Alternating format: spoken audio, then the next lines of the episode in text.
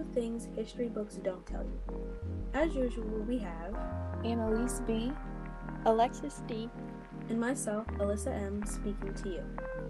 There are a lot of things in all my years of school that I haven't heard of and I felt like I wanted to learn more about, especially information on different cultures.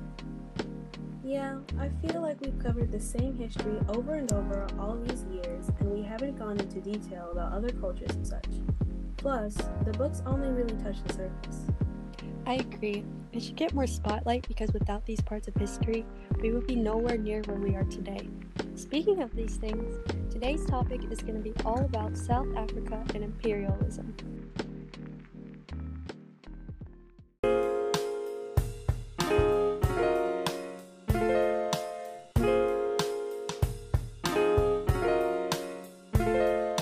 So, before we get into all the details of South Africa, we need to talk about what happened before imperialism started and how South African lives were before the Europeans got involved. I think it's good to start from here so that we can have some background about what happened in South Africa before imperialism and think about how this may have affected them overall. So, before the Europeans arrived, South Africans were in tribes. These tribes sited themselves near water and good soils so that their iron hoes that they used would work well dealing with the soil they farmed on. They also lived in semi permanent homesteads composed of pole and daga, which these were basically ho- houses and grain bins arranged around them like animal fires. Also, during this time, discoveries of gold and diamonds in South Africa exceeded those in any part of the world, and these materials were one of the many things Europeans were interested in. The terrain of South Africa was not very good for intensive agriculture. African workers were subjected to a bewildering array of discriminatory laws and practices, all enforced in order to keep workers cheap and pliable. Wives and children during this time of these migrant laborers had to survive in a large part of the limited payment set back by their absent menfolk and African people were first established in the course of South Africa's Industrial Revolution. The South Africans were very progressed and advanced. They seemed like they knew what they were doing just fine on their own. To continue on, once the Europeans found out about South Africa and what resources it had, they sent explorers to find these raw materials. The Europeans knew that they could trade with the South Africans, but instead of trading, they decided to just take it so they sent soldiers and officers to take over the land and make the South Africans conform to their laws. Now, not all Europeans were directly part of the takeover of South Africa, but the Germans, French, and the British were. These three countries were competing for South Africa's land and resources.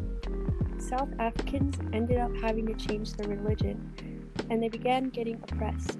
The Europeans were forcing them to work their lands and give the resources from their work. This really affected the future of South Africa and other nations worldwide. These events could categorize as genocide because all of the killing and violence that were let out into the South Africans. It was also part of lead up to World War I.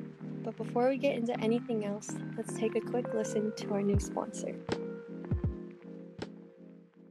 Have you been missing all your favorite Disney movies during quarantine? With Disney Plus, you no longer have to rent each movie for a high price. Disney Plus is a television network used by over 86 million members, me included. Subscribe to Disney Plus to gain access to all your favorite Disney shows and movies. Use our code, HIDDEN, to get your first two months free. Make sure to tell your friends and family so you can enjoy the magic of Disney together. Now, let's take it back to the history of South Africa. After all the changes that the Europeans made, they didn't stay too much longer in Africa. Most of the Europeans didn't even come to South Africa, afraid of getting sick and that the people of this land were dangerous and vicious. However, some of the Europeans stayed to monitor and directly govern the South African areas and tribes.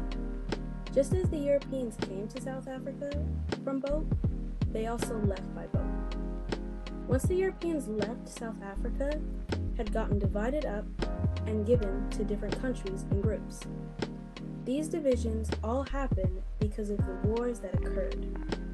It was difficult for the natives to take back power after all the abrupt changes that the Europeans made without the input of the communities who lived there.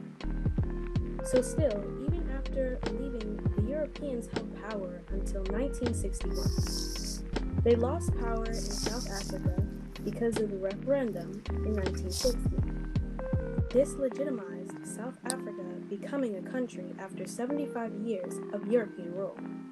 In other words, the monarch run South Africa turned into a republic. This end was pretty violent with all the wars and separation that happened across South Africa.